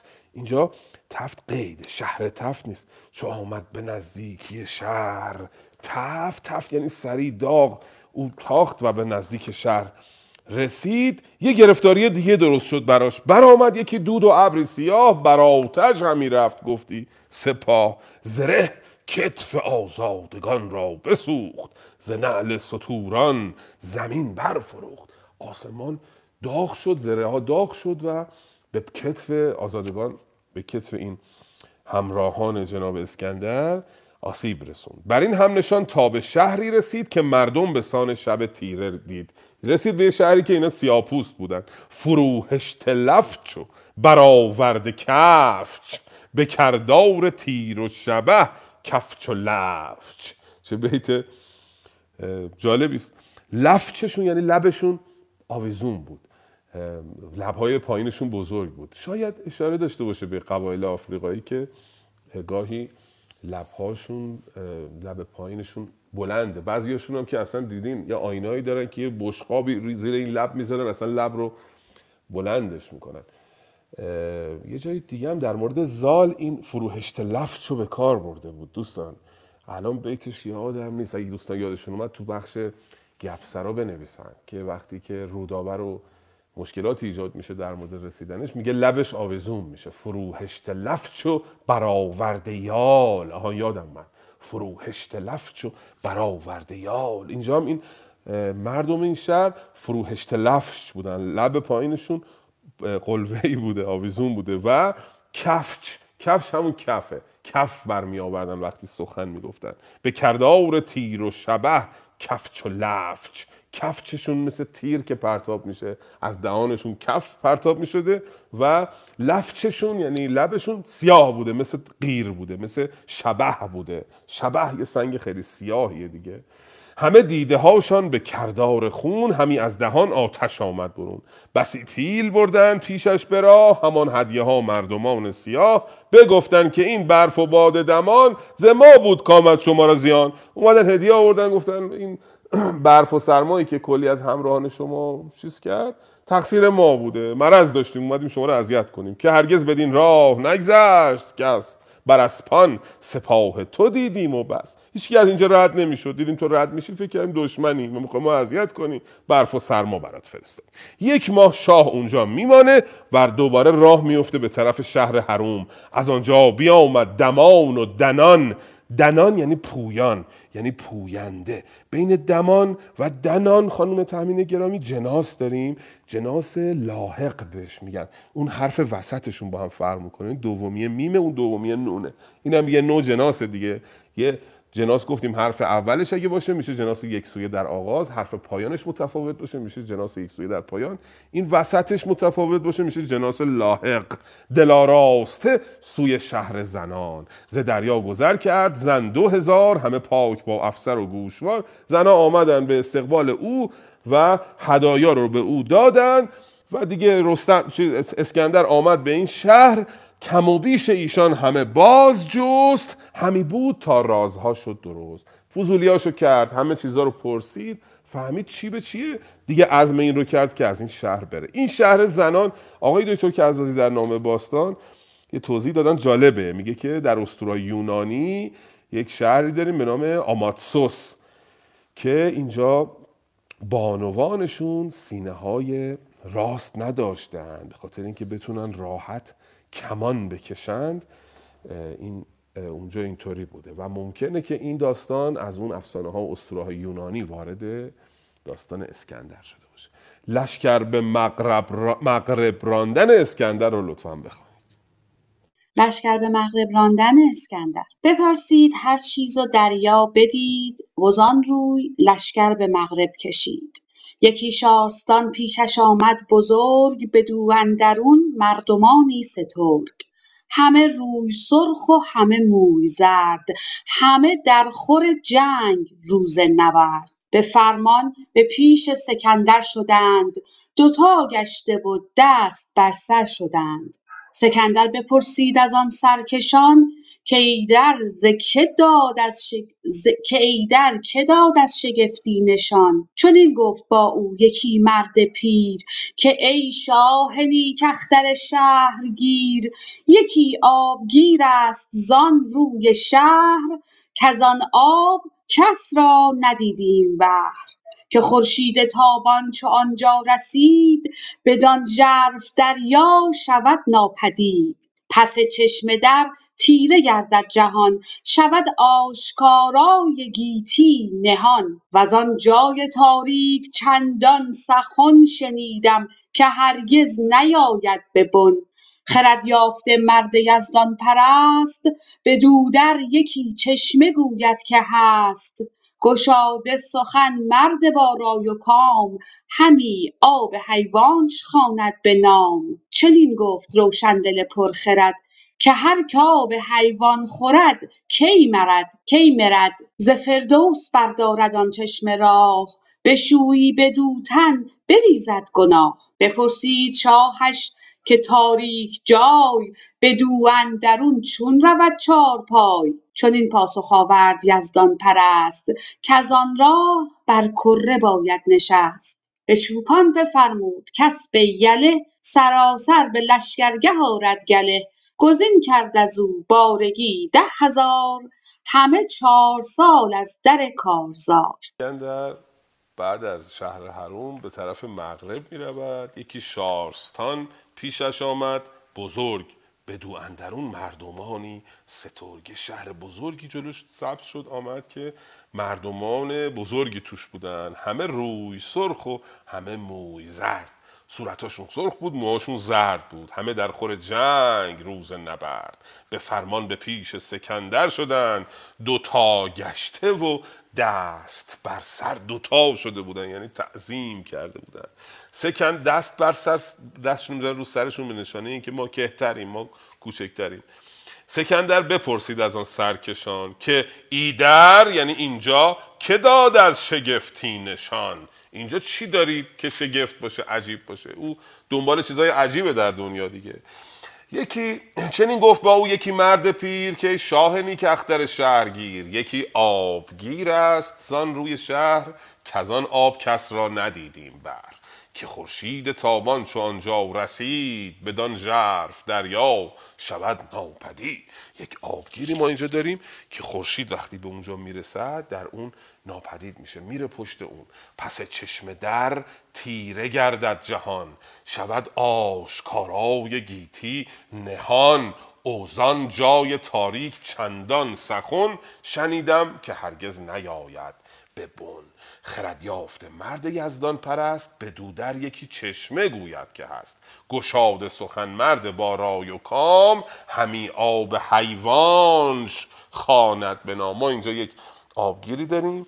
یک منطقه است که خورشید در اونجا پنهان می شود ناپدید می شود بسیار تیره است و چشمه در اوست که او را آب حیوان می گویند چون این گفت روشن دل پرخرد که هر کاب حیوان خورد کی مرد؟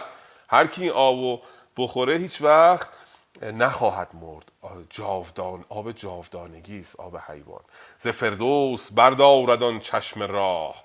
بشویی به دوتن بریزد گناه. بپرسید شاهش که تاریک جای بدو اندرون چون رود چار پای اونجا که تاریکه چجوری چهار پا می‌تونه بره اونجا؟ چون این پاسخ آورد یزدان پرست که از آن راه بر کره باید نشست. فقط با کره اسب میشه از اونجا گذشت. به چوپان بفرمود کس به یله سراسر به لشکرگه آورد گله. گزین کرد از او بارگی. ده هزار همه چهار سال از در کارزار. خب بهترین نوع اسب کره کره چهار سال است. کره چهار ساله رو ده هزار تا فراهم کرد تا اسکندر با او از اینجا بگذره. این داستان آب حیوان و این چشم بسیار داستان پرتکراری است در ادبیات پارسی. یعنی خیلی تلمیح دارن شاعران برای این در واقع ماجرای آب حیوان و اسکندر و گذشتن اینها با هم دیگه با خزر حالا خواهیم دید که شخصی به نام خزر اسکندر رو راهنمایی خواهد کرد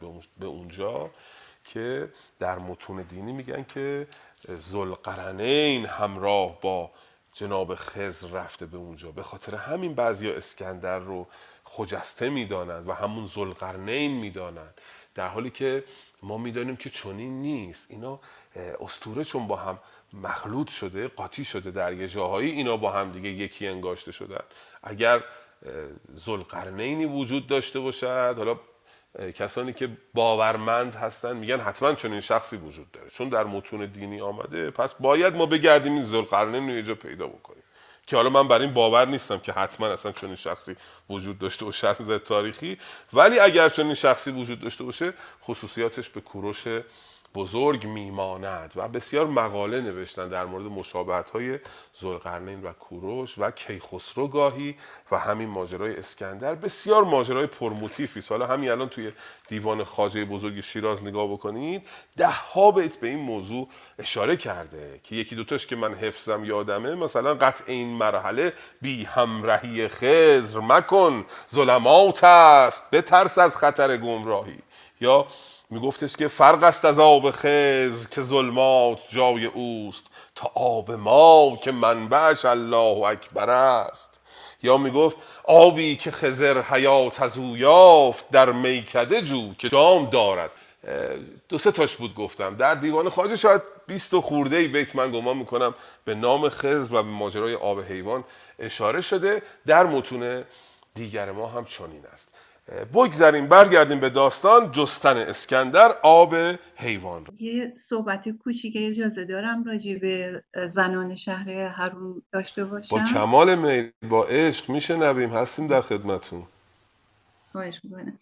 من یه چون اتفاقی الان به این جلسه برخورد کرد من یه مقاله ترجمه کردم از خانم مایر که ایشون از تاریخ شناس باستان شناسان و تاریخ شناسان کلاسیک دنیا و بسیار معروف هست این خانم استاد دانشگاهه و در دهه ها در مورد زنان آمازون کار کرده و تحقیق کرده که توی تاریخ هرودوت نوشتن. و آخر به این نتیجه رسیده در کارش که این خانم زنان آمازون زنانی هستن بودن که در شمال ترکیه بودن و با مردها می ج- همراه مردهاشون می جنگیدن واقعا وجود داشتن و در حفاری های باستانشناسی در اوراسیا حدود 37 درصد گروهها حاوی استخوانها و سلاحهای زنان سوارکاری است که در کنار مردان جنگیدند پیکانهایی که برای شکار و جنگ استفاده می شود رایجترین سلاحهایی است که با زنان به خاک سپرده شده و شمشیر خنجر نیزه زره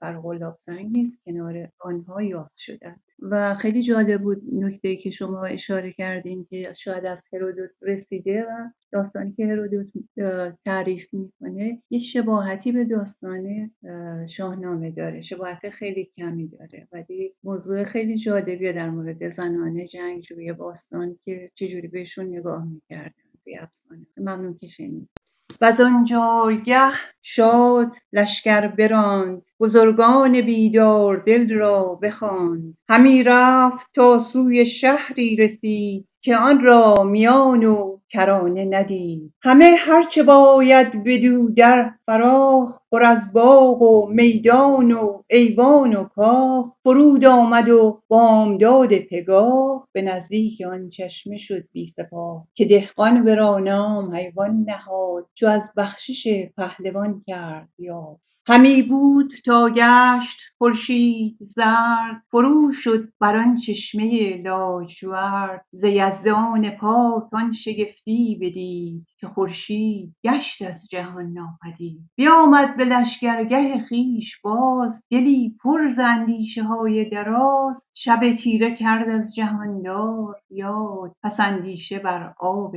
حیوان نهاد. شکیبا ز لشکر هر آن کس که دید نخست از میان سپه برگزید چهل روز افزون خورش برگرفت. بیامد دمان تا چه بیند شگفت. سپه را بر آن شارستان جای کرد یکی پیش رو جست و بر پای کرد ورا اندر آن خضر بد رایزن سر نامداران آن انجمن. سکندر بیامد به فرمان او. دل و جان سپرده به پیمان او. بدو گفت ای مرد بیدار دل یکی تیز گردان بدین کار دل. اگر آب حیوان به چنگ آوریم بسی بر پرستش درنگ آوریم. نمیرد کسی کو روان پرورد به یزدان پناهد ز راه به یزدان پناهد ز راه خرد.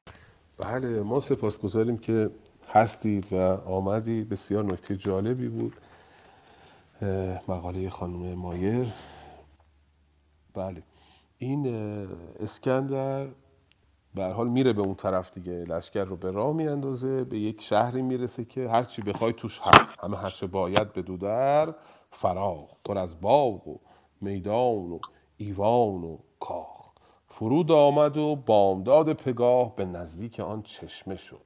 بی سپاه صبح زود راه افتاد رفت به طرف اون چشمه که دهقان ورا نام حیوان نهاد چو از بخشش پهلوان کرد. یا دهقان اینجا به معنی آن به معنی مرد داننده و اینا به کار رفته. حالا پیشتر در مورد به اصطلاح ایرانیان به کار می‌رفته. ایرانیانی که نژاده بودن اینا رو دهقان می‌گفتن. جاهایی به معنای عرض شود که همون فئودال های ایران هم به کار رفتن. ولی اینجا به معنی در شاهنامه بعضی جاها و اینجا به معنی دانا و موبد و آدمی که درستگو و راستگو هست به کار رفته. پهلوانم که اینجا حالا کنایه است از خود اسکندر. میگه که که دهقان ورا نام حیوان نهاد چو از بخشش, بخشش پهلوان کرد یاد. همی بود تا گشت خورشید زرد فرو شد بدان چشمه لاژورد. خورشید بدان چشمه فرو رفت و تصمیم گرفت که بره و ببینه این داستانش چیست. چهل روز افزون خورش برگرفت بیامد دمان تا چه بیند شگفت. سپه را بدان شارستان جای کرد. یکی پیش رو جست و برپای کرد. سپاه رو اونجا باقی گذاشت. یک نفر رو با خودش همراه کرد به نام خزر اینجا خزر وارد داستان میشه. ورا اندران خزر بود رای زن سر نامداران آن انجمن. سکندر بیامد به فرمان اوی دل و جان سپرده به پیمان اوی. بدو گفت که ای مرد بیدار دل یکی تیز گردان بدین کار دل. اگر آب حیوان به چنگ آوریم بسی بر پرستش درنگ آوریم. نمیرد کسی زو کو روان پرورد به یزدان پناهد ز راه خرد. اگر ما اینو بنوشیم جاودانه خواهیم شد و تا جاودان یزدان رو خواهیم پرستید. دو مهره است با من که چون آفتاب بتابد شب تیره چون بیند من دو مهره دارم که شب تاب است و یکیش رو میده به دست خزر یکیش رو به دست خودش می‌گیره و به اون میگه که بریم ببینیم چه می‌شود. توی پیش رو گر پناه من اوست. اگرچه که پناه من یزدان است اما پیش رو من تو هستی. در واقع به خزر اقتدا می‌کنه. نماینده آب و راه منوست چو لشکر سوی آب حیوان گذشت خروش آمد الله اکبر ز چه جالب این بیت. و در زمانی که هنوز حتی مسیح هم زور نکرده این لشکر اسکندر الله اکبر میگه. این اتفاق فقط در عالم استوره می‌تونه اتفاق بیفته که حالا صدها سال پیش از آمدن آین مسلمانی این لشکر اسکندر میگن الله اکبر چو از منزلی خزر برداشتی خورش ها هر گونه بگذاشتی. همی رفت از این سان دو روز و دشت دو شب کسی را به خوردن نجنبید لب. سه دیگر به تاریکی اندر دو راه پدید آمد و گم شد از خزر شاه روز سوم دوراهی پدید آمد و خزر رو گم کرد اسکندر. پیامبر سوی آب حیوان کشید سر زندگانی به کیوان کشید. جناب خضر می‌رسه به اون آب حیات. بدان آب روشن سر و تن بشست نگهدار جز پاک یزدان نجست. بخورد و بیاسود و برگشت. زود ستایش همی بافرین برفزود جناب خضر پس جلو میره و به آب حیوان می‌رسد. می‌دانیم که خضر جاودانه است در اساطیر ما و عرض کردم بسیار بسامد بالایی داره هم در متون عرفانی چون پتانسیل خوبی داره برای بررسیدن از نظر عرفانی. که کسی که از همه چیز میگذره به تاریکی مطلق می‌رسد اونجا آب حیوان رو می پیدا می‌کند و به جاودانی می‌رسد. این این زمینه خوبی رو فراهم کرده هم برای عرفا برای ادبیات عرفانی که بهش بپردازن و هم برای حماسه و هم اصلا خودش داستان جالبی می‌تواند بود. چون آرزوی بشر این است که به جاودانگی برسد. به خاطر همین بسیار موتیف تکرار شونده است در ادبیات پارسی ماجرای خزر و آب حیوان. بسیار سپاسگزارم. بخش بعدی گفتگوی اسکندر با مرغان رو بخوانیم به نام خداوند هر دو سرای خداوند امروز و روز جزای. سکندر سوی روشنایی رسید. یکی بر شده کوه رخشنده دید. زده بر سر کوه خارا عمود. سرش تا به ابر اندر از چوب او. به بر هر عمودی کنامی بزرگ. نشسته بر او سبز مرغی سترگ. به آواز رومی سخن راندند جهاندار پیروز را خواندند. چو آواز بشنید قیصر برفت. به نزدیک مرغان خرامید تفت بدو گفت مرغ ای دلارای رنج چه جویی همی زان سرای سپنج که گر سر برآری به چرخ بلند به تن باز گردی از او مستمند. کنون کامدی هیچ دیدی ز نام؟ وگر کرده از خشت پخته به نام؟ چنین داد پاسخ کزین هر دو هست ز ناو و برین گونه جای نشست.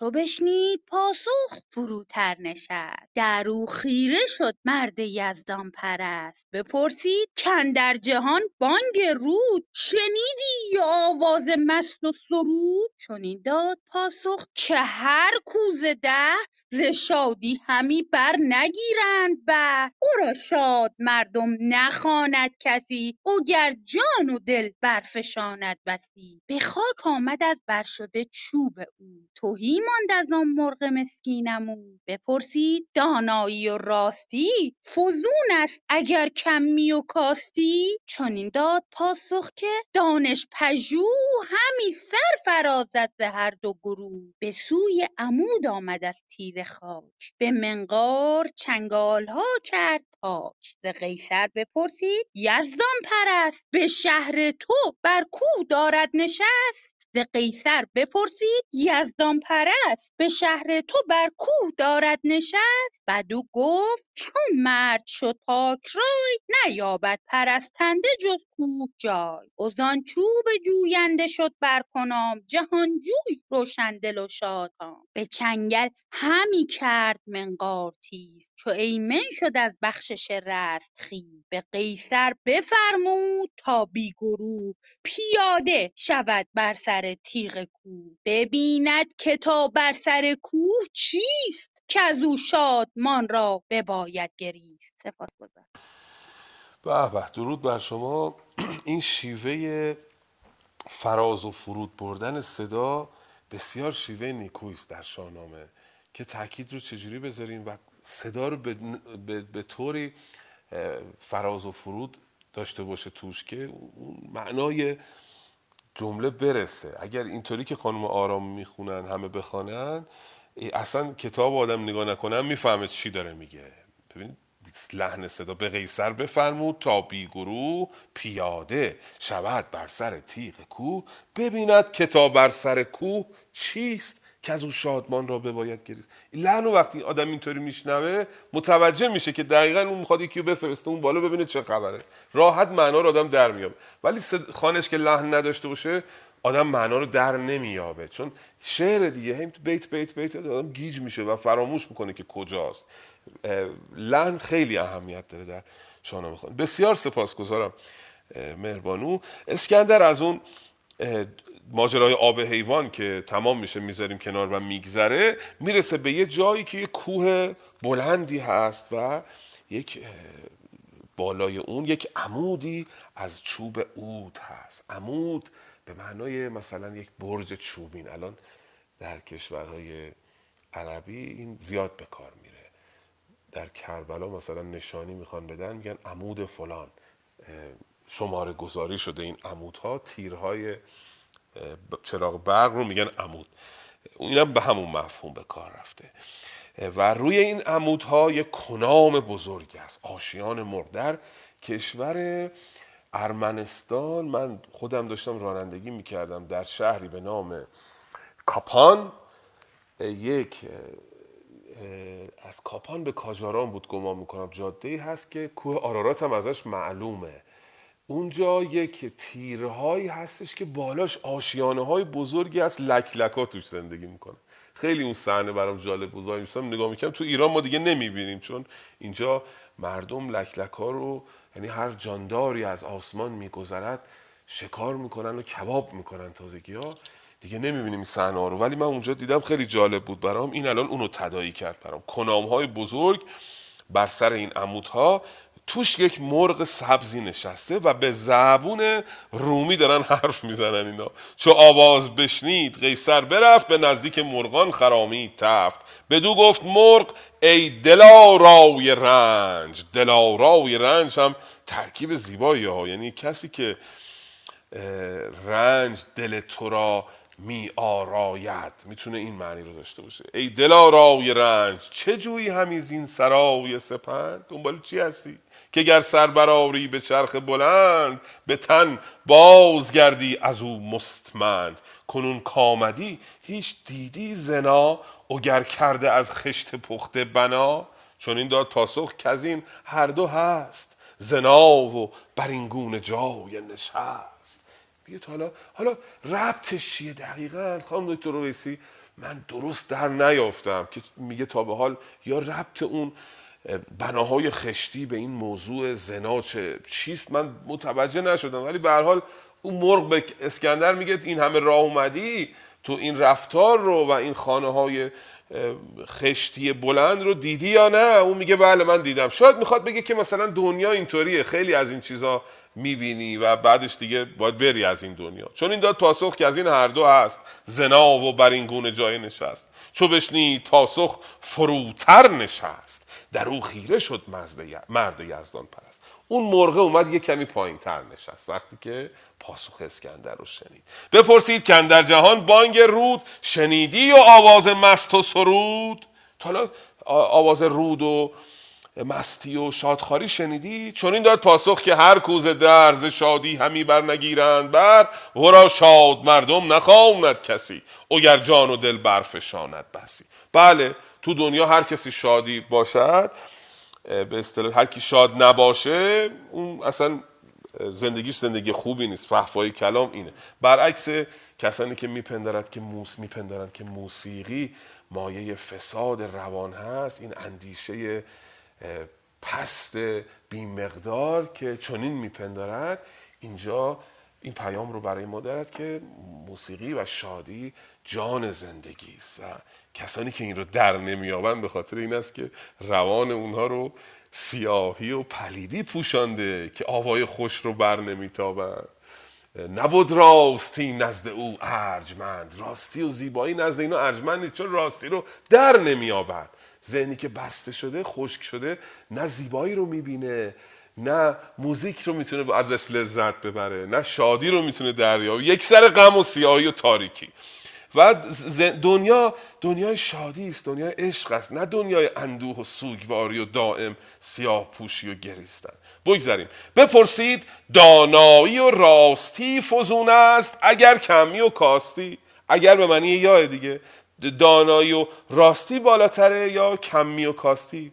میگه که پاسخ میده که چنین داد پاسخ که دانش پژوه همی سر فرازد ز هر دو گروه. دانش پژوهی از همه چی بالاتره. به سوی عمود آمد از تیر خاک به منقار چنگال ها کرد پاک. ز قیصر بپرسید یزدان پرست؟ به شهر تو بر کوه دارد نشست. بهش میگه که آقای اسکندر تو شهر شما آدم های خداپرست میرن تو کوه زندگی می‌کنن. بدو گفت چون مرد شد پاک رای نیابد پرستنده جز کوه جای. از آن چوب جوینده شد بر کنام جهانجوی روشندل و شادکام به چنگل همی کرد منقار تیز. چو ایمن شد از بخشش رست خیز به قیصر بفرمود تا بی گروه پیاده شود بر سر تیغ کوه. ببیند که تا بر سر کوه چیست که از او شادمان را بباید گریست. این جناب مرغ نشانی میده به اسکندر میگه برو بالای کوه اون شگفتی که دنبالش هستی رو اونجا ببین. حالا جناب اسکندر قراره بره بالای کوه و یه چیز شگفت تازه رو ببینه. جناب امید دوستان اگر نخواندن این بخش رو بخوانن. سکندر چو بشنید شد سوی کوه. به دیدار بر تیغ شد بی گروه. سرافیل را دید سوری به دست برافراخته سر ز جای نشست. پر از باد دم دیدگان پر ز نم که فرمان کی آید ز یزدان که دم. چو بر کوه روی سکندر بدید چو رعد خروشان فغان برکشید که ای بنده آز چندین مکوش که روزی به گوش آیدت یک خروش. که چندین مرنج از پی تاج و تخت به رفتن بیارای و بربند رخت چنین داد پاسخ بدو شهریار که بهر من این آمد از روزگار که جز جنبش و گردش اندر جهان نبینم همی آشکار و نهان. از آن کوه با ناله آمد فرود همی داد نیکی دهش را درود بدان راه تاریک بنهاد روی به پیش اندرون مردم راه جوی چون آمد به تاریکی اندر سپاه خروشی برآمد ز کوه سیاه که هر کس که بردارد از پای سنگ پشیمان شود زانکه دارد به چنگ. وگر برندارد پشیمان شود. به هر دو ز دل سوی درمان شود. سپه سوی آواز بنهاد گوش. پراندیشه شد هر کسی زان خروش. که بردارد آن سنگ اگر بگذرد پی رنج ناآمده بشمرد. یکی گفت کاین رنج هست از گناه پشیمانی و سنگ بردن ز دگر گفت لختی بباید کشید مگر درد و رنجش نباید چشید. یکی برد از آن سنگ و دیگر نبرد سه دیگر کس از کاهلی برد خورد شد از آب حیوان به هامون شدند. ز تاریکی راه بیرون شدند بجستند هر کس بر و آستی. پدیدار شد کژی و کاستی. کنار یکی پر ز یاقوت بود یکی را پر از گوهر نامسود پشیمان شد آن کس که کم داشت اوی زبرجد چنان خوار بگذاشت اوی. پشیمانتر آن کس که خود بر نداشت از آن گوهر بی بها سر بداشت ممنونم. به به جناب محمد جواد خوش بازگشتید آقا. دلمون تنگ شده بود براتون. خوش آمدید. سپاسگزارم. بله. جناب اسکندر یه اتفاق جالب دیگه ای میفته میره بالای همون کوهی که مرغ گفته بود برو. میره اون بالا می‌بینه یه نفر نشسته به نام اسرافیل. یه دونه بوغ هم دستشه. نشسته منتظر دستور خداوند که کی به او دستور دمیدن در این بوغ رو میده. می‌دونیم اسرافیل کسی است که در پایان جهان سه بار توی اون شیپور خودش میدمد تا مردگان از گورها برخیزند و در پیشگاه دادار داوری بشوند. کار این جناب اسرافیل اینه از اول دنیا نشسته بالا این کوه بوق به دست تا که دستور خداوند برسد. چو بر کوه روی سکندر بدید چو رعد خروشان فغان برکشید. این جناب اس- اسرافیل تا اسکندر رو دید داد زد گفت که ای بنده آز چندین مکوش که روزی به گوش آیدت یک خروش که چندین مرنج از پی تاج و تخت. به رفتن بیارای و بربند رخت. بس دیگه دنبال تاج و تخت دویدی. آماده شو برای رفتن. چون این داد پاسخ به دو شهریار که بهر من این آمد از روزگار. که جز جنبش و گردشن در جهان نبینم همی آشکار و نهان.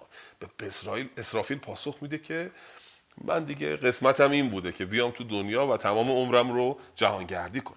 از آن کوه با ناله آمد فرود. همی داد نیکی دهش را درود. بدان راه تاریک بنهاد روی. به پیش اندرون مردم راه جوی. چو آمد به تاریکی اندر سپاه خروشی برآمد ز کوه سیاه که هر کس که بردارد از کوه سنگ پشیمان شود زان که دارد به چنگ. او گر بر ندارد پشیمان شود به هر دو ز دل سوی درمان شود. اینا که سرازیر شدن از کوه رفتن به طرف اون تاریکی یه صدایی از کوه آمد. گفتش که ای جماعتی که دارید میرید اینجا یک سنگ هایی روی زمین است که هر کی این سنگ رو برداره پشیمون میشه هر کی هم بر نداره باز پشیمون میشه. خیلی سخن معماگونه است. این سپه فکر کردند که خب حالا پس برداریم یا بر نداریم؟ سپه سوی آواز بنهاد گوش پراندیشه شد هر کسی زان خروش که بردارد آن سنگ گر بگذرد. گر به معنی یا سنگ بردارن یا بر ندارن بگذرن. پی رنج ناآمده نشمرد. حالا نسخه جناب محمد جواد خواندن بشمرد. شاید بشمردم بخونی به یه معنا درسته؟ اینجا نامه باستان نشمرد. یعنی بی خودی دنبال دردسر نباشم. وقتی رنجی برام نیومده نکن این سنگو بردارم. حالا یک شری توش باشه گرفتار شم یکی گفت که این رنج هست از گناه. پشیمانی و سنگ بردن ز یکی با خودش گفت نکنه این سنگ رو بردارم گناه کرده باشم بعد پشیمون بشم بابت این کاری که کردم. دگر گفت لختی بباید کشید مگر درد و رنجش نباید چشید. یکی دیگه گفت حالا کمتر بر میداریم شاید کمتر از این سنگا برداریم کمتر درد سر بکشیم. یکی برد از آن سنگ و دیگر نبرد. سه دیگر کس از کاهلی برد خورد. پس سه دسته شدن. بعضیا برداشتن بعضیا بر نداشتن بعضی هم برداشتن ولی کم برداشتن. بعد حالا ببینیم چی میشه. چو از آب حیوان به هامون شدند ز تاریکی راه بیرون شدند بجستند هر کس بر و آستی. آستی همون آستینه. آستینا اینقدر گشاد بوده توش پنهان می‌کردن. می‌گفتن آستین برافشاندن. شنیدید این عبارت در ادبیات پارسی؟ یعنی پادشاهان تو آستینشون سکه داشتن. اینو وقتی که باز می‌کردن به نزد شاعران می‌خواستن سله بدن یا به کسان دیگر آستین برمیافشاندن. آستینا خلاصه حسابی جادار بوده مثل جیب بعضی از اقشار که تا سر زانوشون میاد پایین خیلی جا داره اینا آستیناشون خیلی جا داشته. بجستند هر کس بر و آستی پدیدار شد کژی و کاستی. کنار یکی پرز یاقوت بود یکی را پر از گوهر ناپسود. پشیمان شد آن کس که کم داشت اوی زبرجد چنان خار بگذاشت اوی. پشیمانتر آن کس که خود بر نداشت از آن گوهر بیبها سر بگاشت. سر بگاشتن یعنی سر برگرداندن کاربرد گذرا داره. دو هفته بر آن گهبر بماند چو آسوده برگشت لشکر براند. پس راز اینا این بود که هر کی بر نداشت خیلی ضرر کرد اونی که کم برداشتم ضرر کرد چون بیشتر باید بر می داشت این که می‌گفت اگر بر نداری ضرر می‌کنی پشیمون میشی. اگر برداری هم پشیمون میشی معنیش پس این بود که اینقدر این سنگ ها وقتی از اون تاریکی آمدن بیرون دیدن با ارزشه که هر کی برداشته بود می‌گفت کاش بیشتر بر میداشتم. هر کی هم بر نداشته بود می‌گفت کاش بر میداشتم. این یک سره پشیمان شدن همشون که چرا بر نداشتن یا چرا کم برداشتن. یک مفهوم عارفانه گونی در این بخش می‌توان برداشت کرد دیگه. که حالا میگه مثلا رفتار نیکی که در این دنیا انجام میده انسان این توشه است که برای زندگی ابدی خودش برمیداره. و اونجا پشیمون میشه که چرا بیشتر نیکی نکردن. این پتانسیل خوبی داره برای بررسی های عرفانی یا به کار رفتن در ادبیات عرفانی.